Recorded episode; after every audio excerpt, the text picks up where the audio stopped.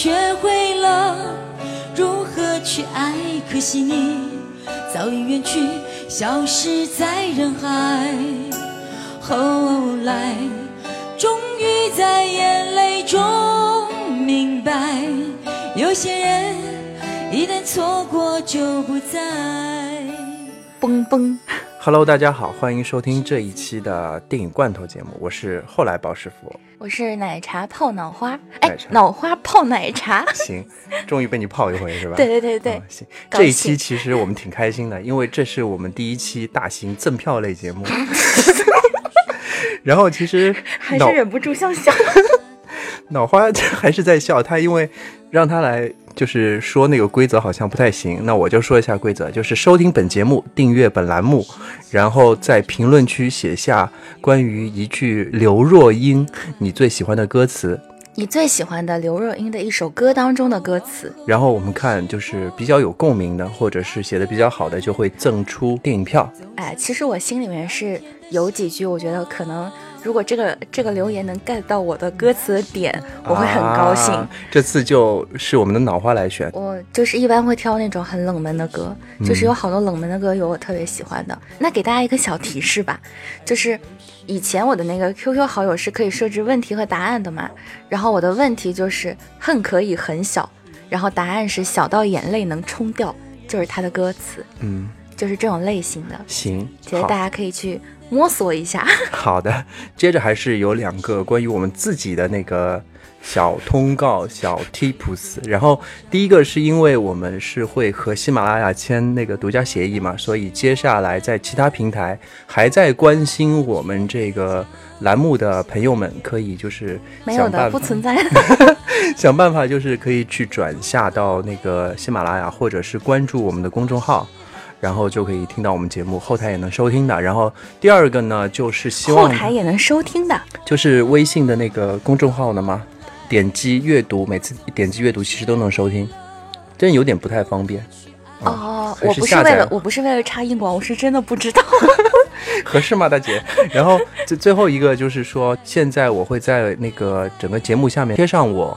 本人的那个微信号嘛，然后大家加我之后就能拉到电影罐头宇宙这个群里。现在群里还是有很多很多空位的，所以希望大家踊跃就是入群，好吗？大家成为好朋友，虽然也没有人在里面说话。哎，这句是不是应该剪掉？好，接下来我该说的好像，我该说的好像就是说差不多。今天是一期吹一波的节目，也不算吹一波吧，是表达爱意的一个节目。嗯，从标题大家应该能看出来，我们送的是后来的我们，后来的我们这个电影的电影票。然后导演呢，我觉得导演好像很抢戏的样子，我不知道是不是因为我没有那么关注周冬雨和那个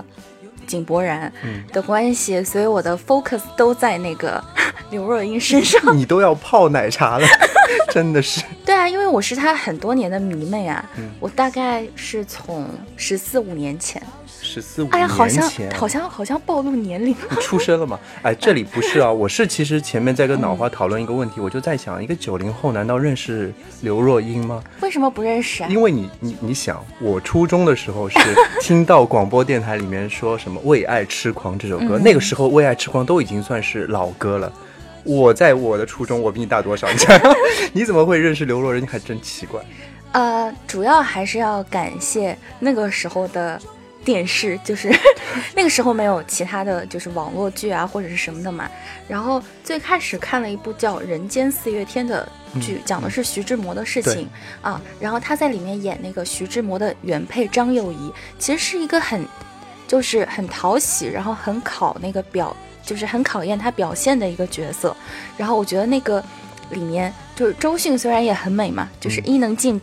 普罗大众也认为她很美，但我觉得刘若英那个角色是就是又难发挥，然后她演的还蛮好的。然后后面就是就是一波回忆杀，就是你知不知道以前就有好多节目叫什么，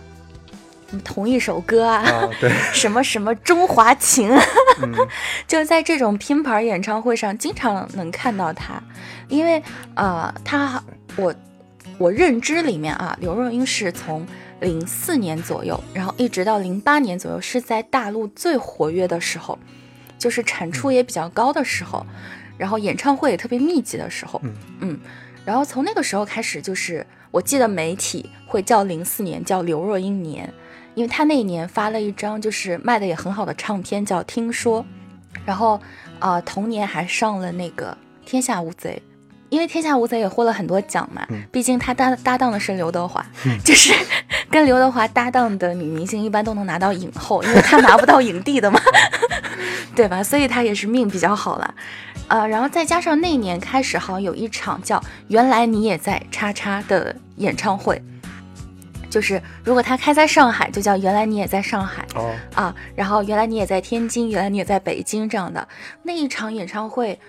当时我我可能是印象太就是印象不太深，然后从我印象深的是他零八年那一场演唱会，叫嗯公主彻夜未眠，你看我记性是不是很好？因为我跟你讲啊，这一期是突然说要做的，然后我白天在上班，白天在在那个做什么 KOL list，然后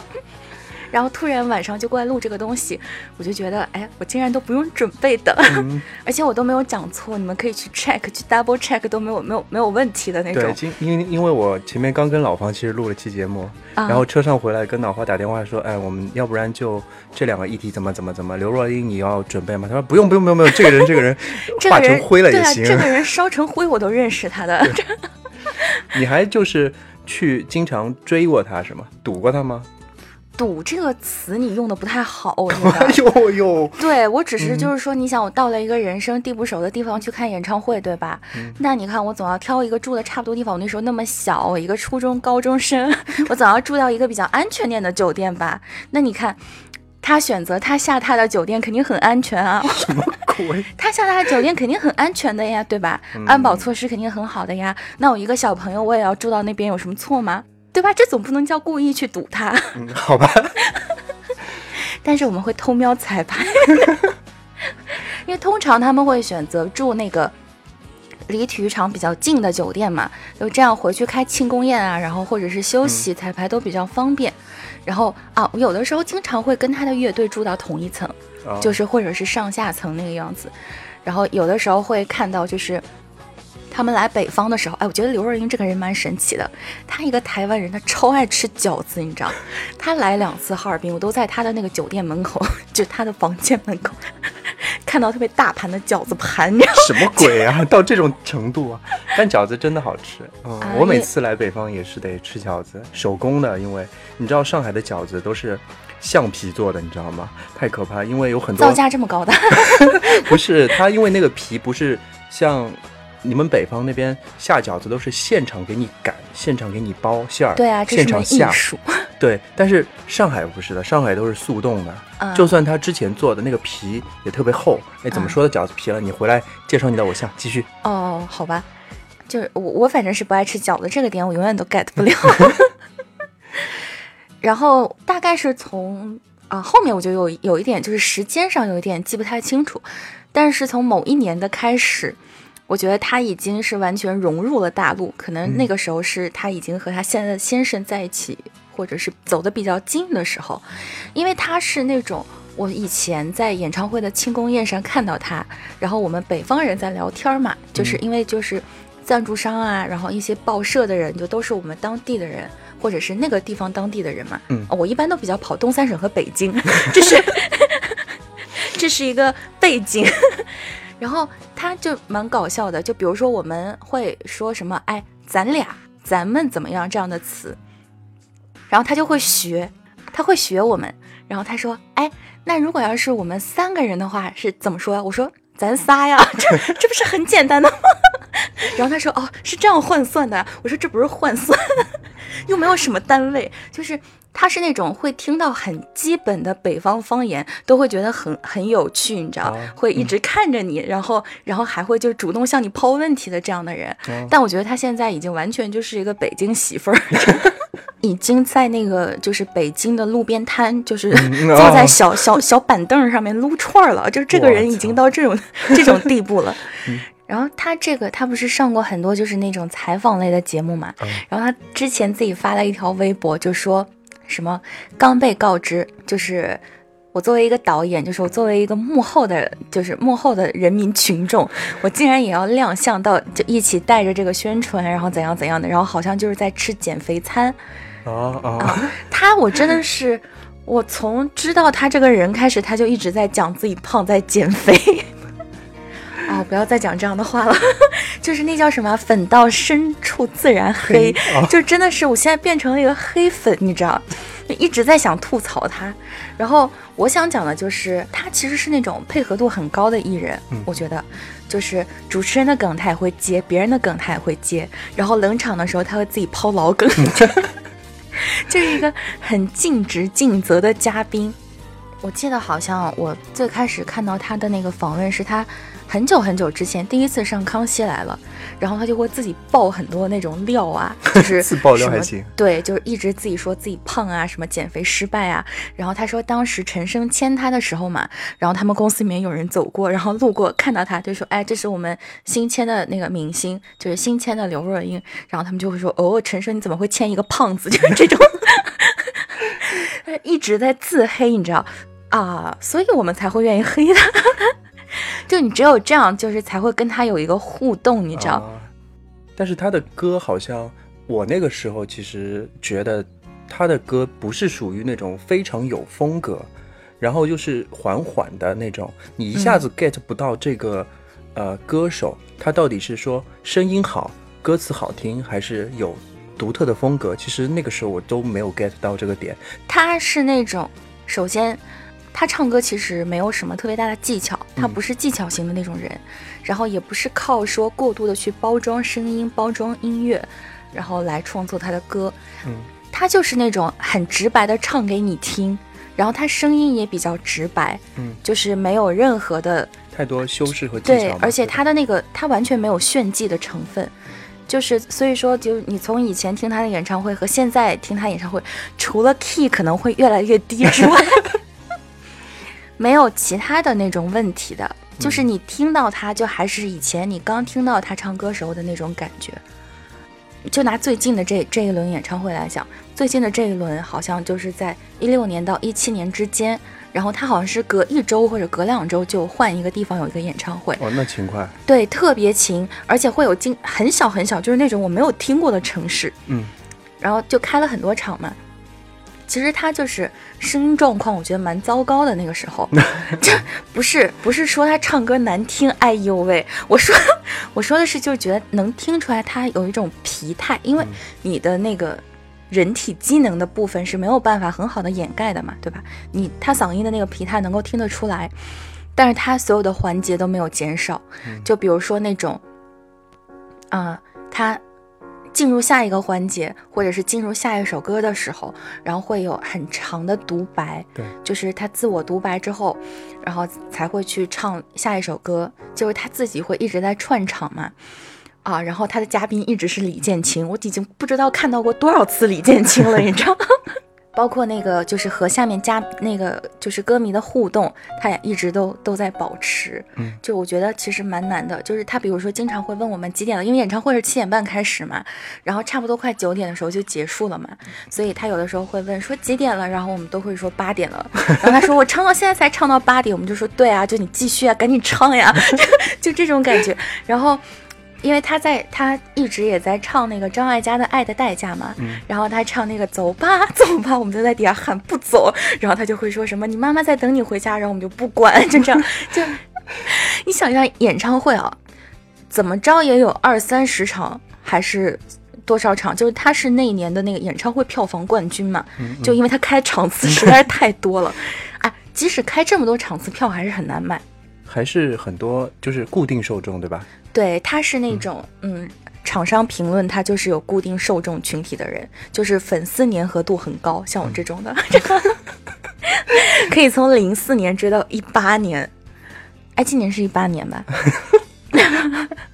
嗯，嗯，然后呢，就是之前的时候有人跟我讲，好像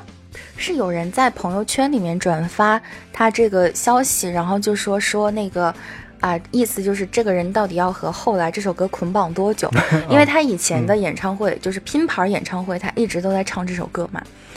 这其实就是因为他这首歌给他积攒了很多路人缘，还有很多就是外围媒体给他塑造的形象，一直在为他积攒好的人缘。其实对他来讲是好的。嗯，就讲回来说他这个宣发嘛，就是说他真的是为了迎合市场，我觉得才选的这个标题。然后，因为他原来就是创作这篇文章的时候也不叫这个名字嘛，好像是叫什么“过年回家”还是什么的。刚刚我们瞟了一眼，但是我已经忘了。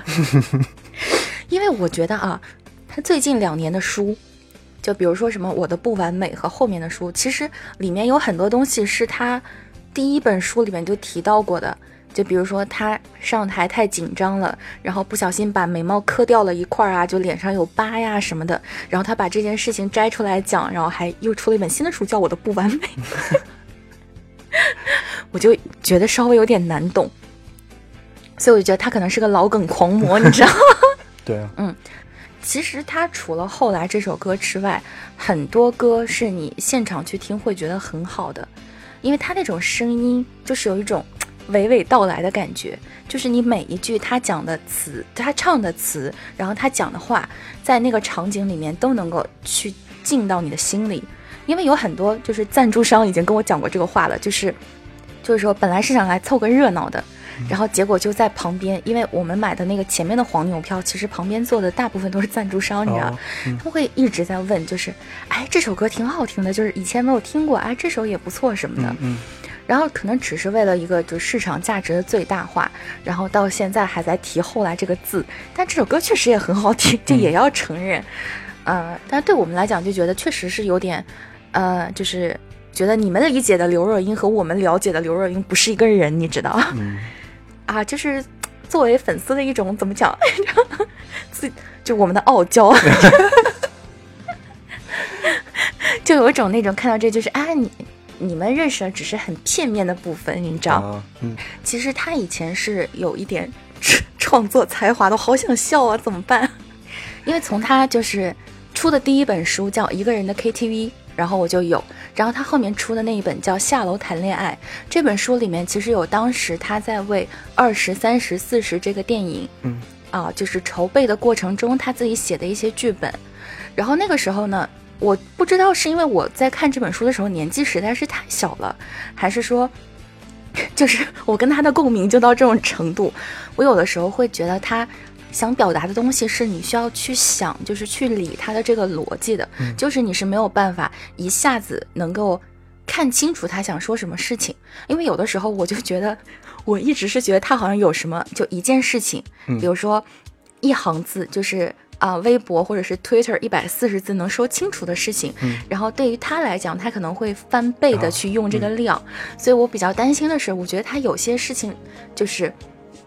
他内心的感受和他想让你感受到的东西，其实是你后面是真的能感受到，但当下你会很难 get 到他那个点，或者说稍微有一点难才能够进入他的这个情绪、他的频道。那他自己倒是切换很快的，啊，然后再加上他们老滚石，然后后面有一批人不都现在在那个相信音乐嘛？嗯，就包括那个五月天，然后。他们这一批人，我觉得都是可以去开公众号，就是 去做内容创造的人，你知道？京剧王是吗？属于一个是京剧王，一个是真的很能写。他们就是包括五月天的阿信。然后包括刘若英，然后有的时候包括一些就是他们这些边边角角的人，他们的微博都会写很长，就是你要阅读全文，然后你手机屏可能一屏看不下的那种内容，就是他们好像都是专门写作文出身的，你知道吗？就是，嗯，可能当时的环境是。当时老老滚石的一些歌词也都比较考究嘛，然后我觉得他们是对于不管是创作也好，还是你是唱作也好，这样的人来讲，就是是有一定的，比如说文学素养或者是什么的这种要求，啊，而且他们那一批人其实讲白了就是真的素教育素素质蛮好的，对，然后你就像那个他的师傅张艾嘉。张艾嘉就是那种就是家境很好的人，然后其实刘若英也是的，因为她她爷爷以前是那个台湾，虽然我们不承认他是国家，但他爷爷是以前任命是那个什么台湾的国防部部长，然后他自己好像就是他爸爸也是做什么海军这一方面，然后就是他就和那个张艾嘉的家世很像，我就在想他就是出道可能也和这个有关系吧 就，是开始当导演这回事儿。对，嗯难道就是到一定的阶段，嗯可能还是想通过，就是想用另外一个形式去表达一下自己，有这种想法吗？比如说他以前有写过自己的东西，嗯，有唱过自己的东西，嗯他可能是个歌手，可能是个写手，可能是个演员，他身份其实算是挺多的，的嗯嗯。然后现在就是也热一把，就是学一把，然后做一把导演，有没有这种想法？但是他，嗯，我觉得他第一就是他风格可能不会那么明显，对，因为你看啊，他师傅张艾嘉其实也没有什么明显的风格，嗯然后再加上他们就是沉迷于表现内心的东西，哦，我我不是说贬义，也不是说这个东西不好，就是这个东西很难表现的，而且是很考你就是专业的那个扎实度。我现在说有点心虚，你知道，因为有些就是意境啊，就是你的心思是很难给别人看到的。嗯这种东西已经不是靠单一的表达能表达出去的，所以说他单一的去唱、去写，然后嗯去演，其实是演别人的东西嘛。那我总想把我自己想创作的东西给大家看，就是我想把我自己的心思给大家看。那可能导演是一个比较好的选择。嗯嗯，但也非常困难，我觉得。是啊，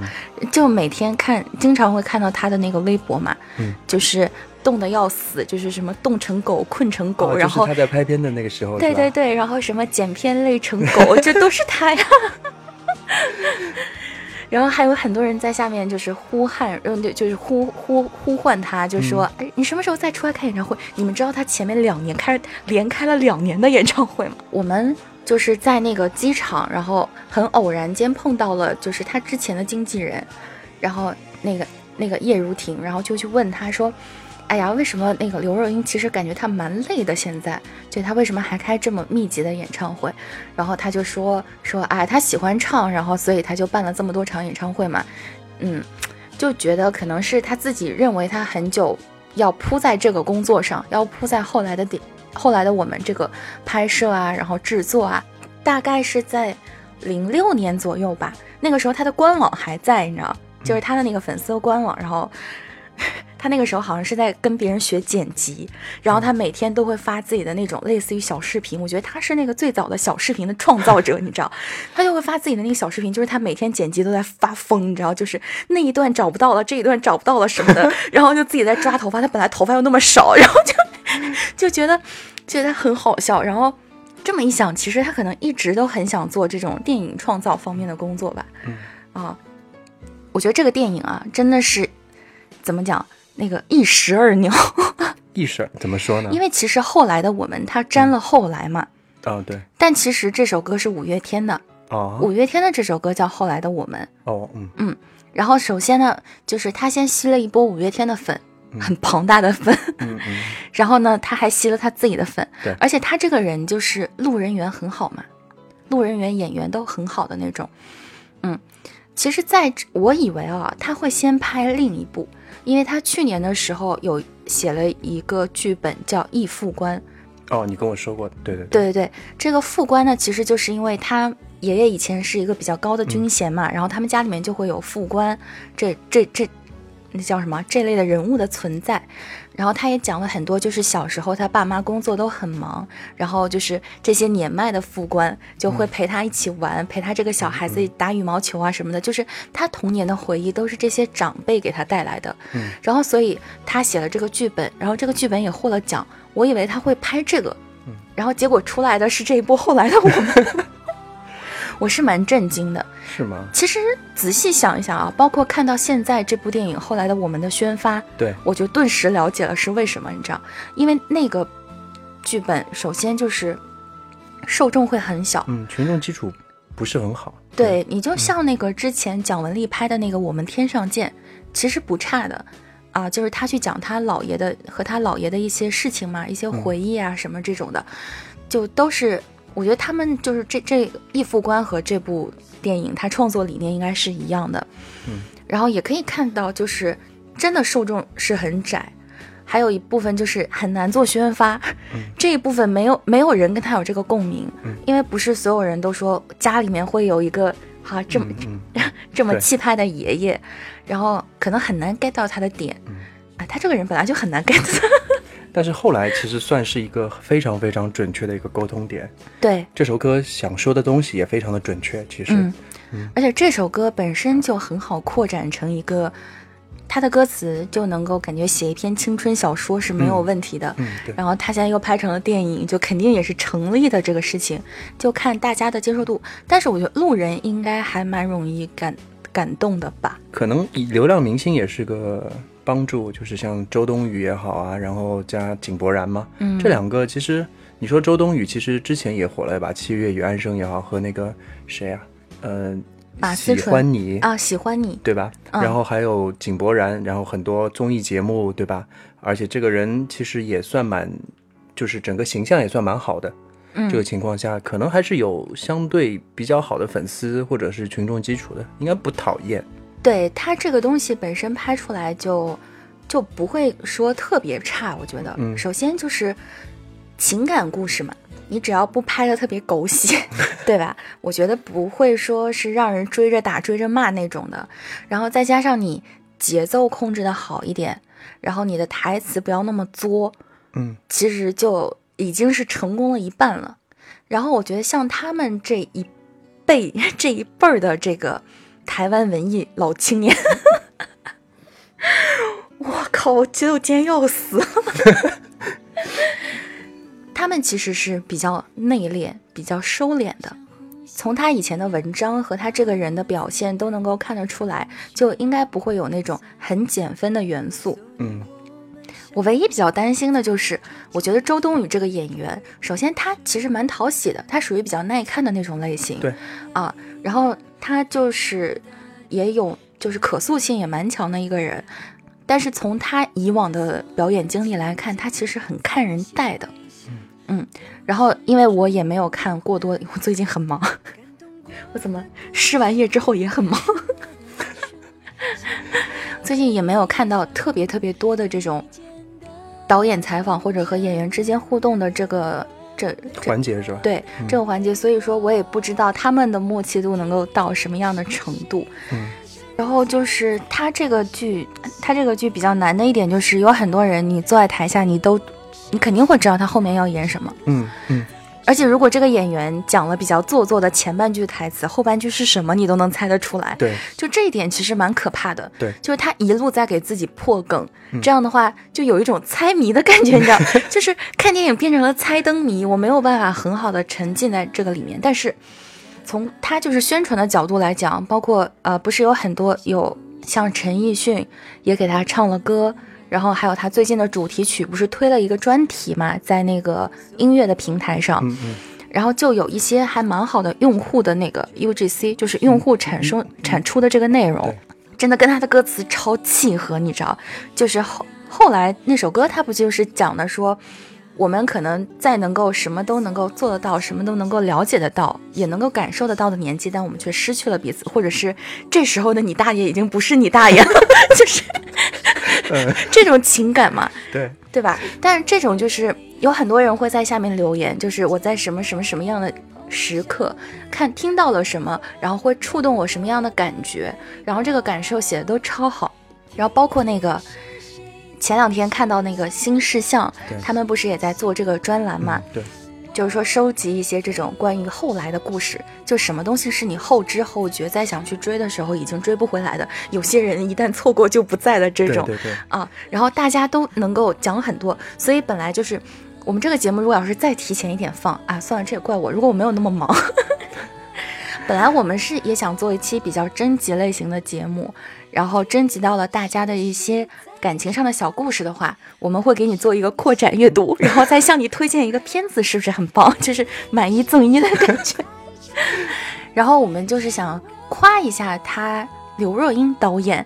啊，他和他师傅最大的差别就是他和他师傅的宣发力度真的是有天壤之别，嗯，嗯。对吧？啊、其我好像实早在好像过年时对候，过年之你就发给我一个链接说，哎，你看这个后来的我们已经有宣发露出了，对吧？对。而且那个时候投放的都算蛮精准的，都是那种广告人群，对。看到的地方都是那种什么树荫网啊这样的地方，嗯嗯嗯。对吧？对对对。然后做的海报又属于特别的怎么说小确幸的感觉，对对，而且他那个之前就是过年前的那一波，不是有一波就是专门给回家的人，嗯我觉得嗯。除了那一波没有特别的，就是点不是特别的准，就是用我们的方法分析，就是说他这一波东西其实提到了一些，就是起到了一些曝光的作用，但其实没有办法就是很好跟他电影的内容产生一个关联，嗯。但他第一部就已经打出来了，这可是提前了得有三个月就开始在做这个宣传嘛，嗯对的，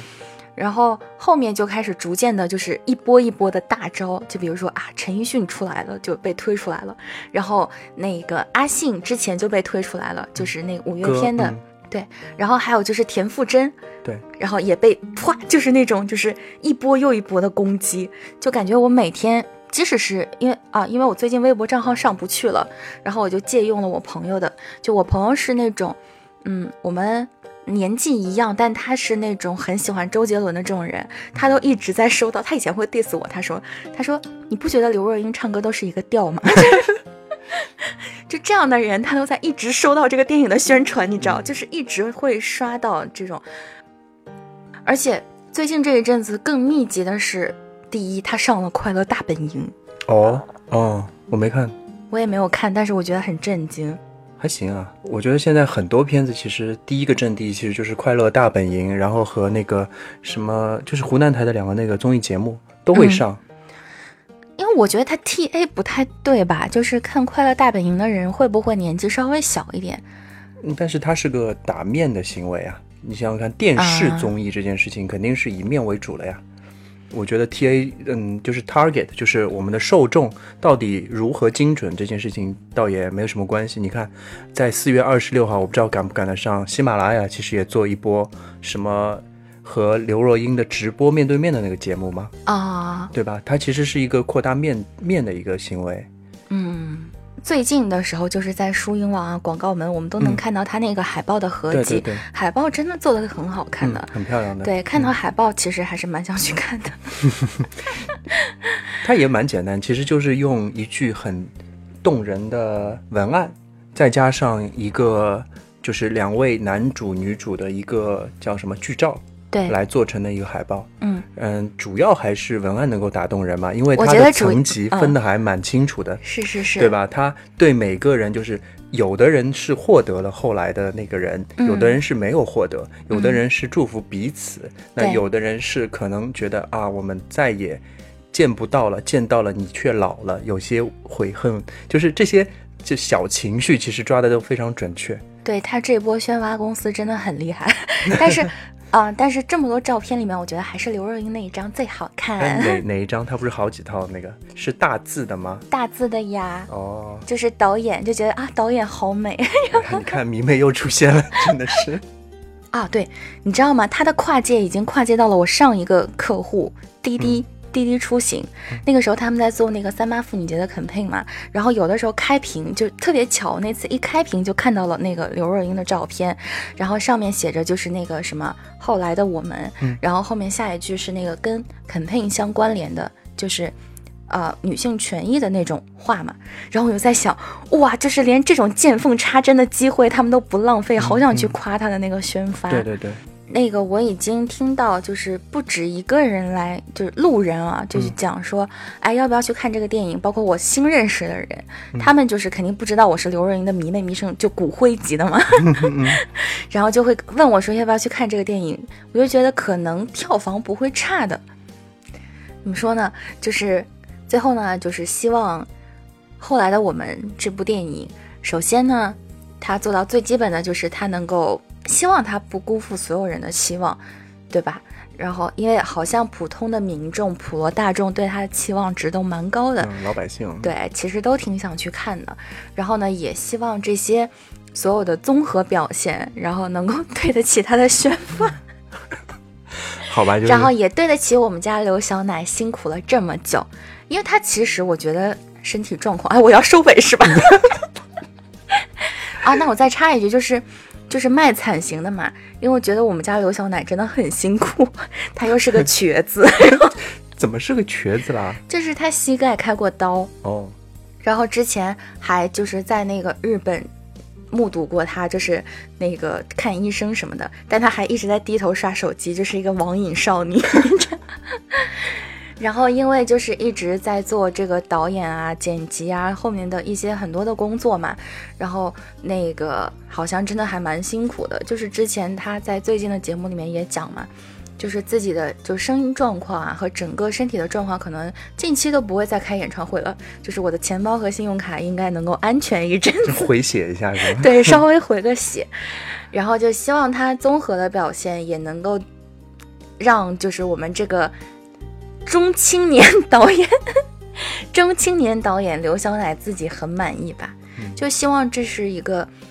很好的一个开头炮，嗯对，因为就希望他能够成长成像他师傅张艾嘉一样嗯的导演的好导演，然后又卖座的导演，嗯是不是很棒？很棒。快夸我！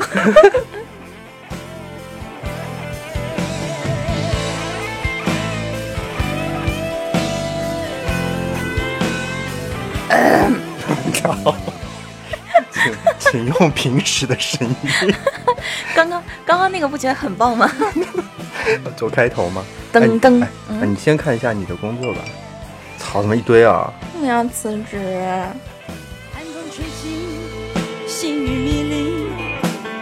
风雨揭开我的记忆。我像小船寻找港湾，不能把你忘记。爱的时光，爱的回味，爱的往事难以追忆。风中花蕊，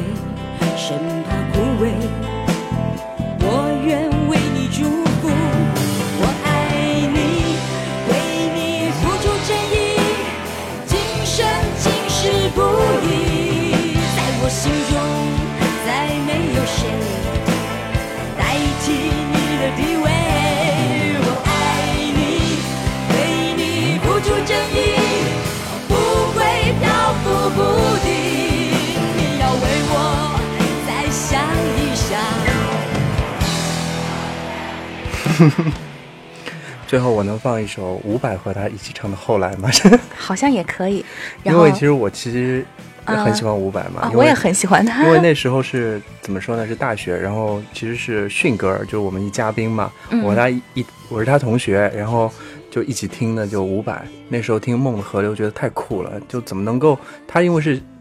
被誉为摇滚诗人，就是他。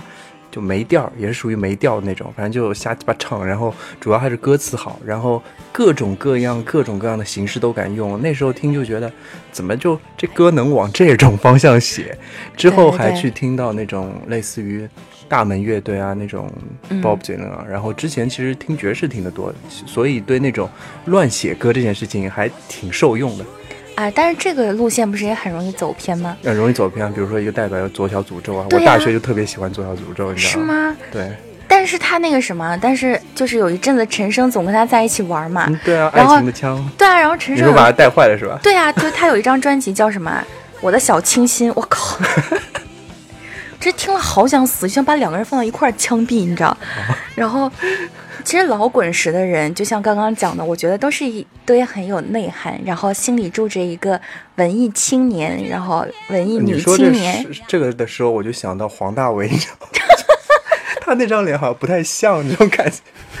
呃，那我们还是回忆一下，叫李宗盛啊，什么张艾嘉、张艾嘉罗大佑这种对，嗯罗大佑也很棒。啊，我想去看罗大佑演唱会。又聊成了把一个电影节目聊成了就是什么黄牛售票节目。对，专门安利演唱会的电那个那个讲电影类的节目。让你更快乐的事。好在你的心中埋下我的名字，求时间趁着你不注意的时候，悄悄地把这种子酿成果实。我想他的确是更适合你的男子。我太不够温柔、优雅、成熟、懂事。还好，真的。如果我退回到好朋友的位置，你也就不再需要为难成这样子。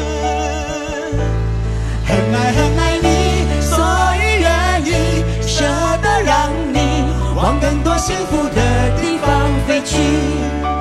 很爱很爱你，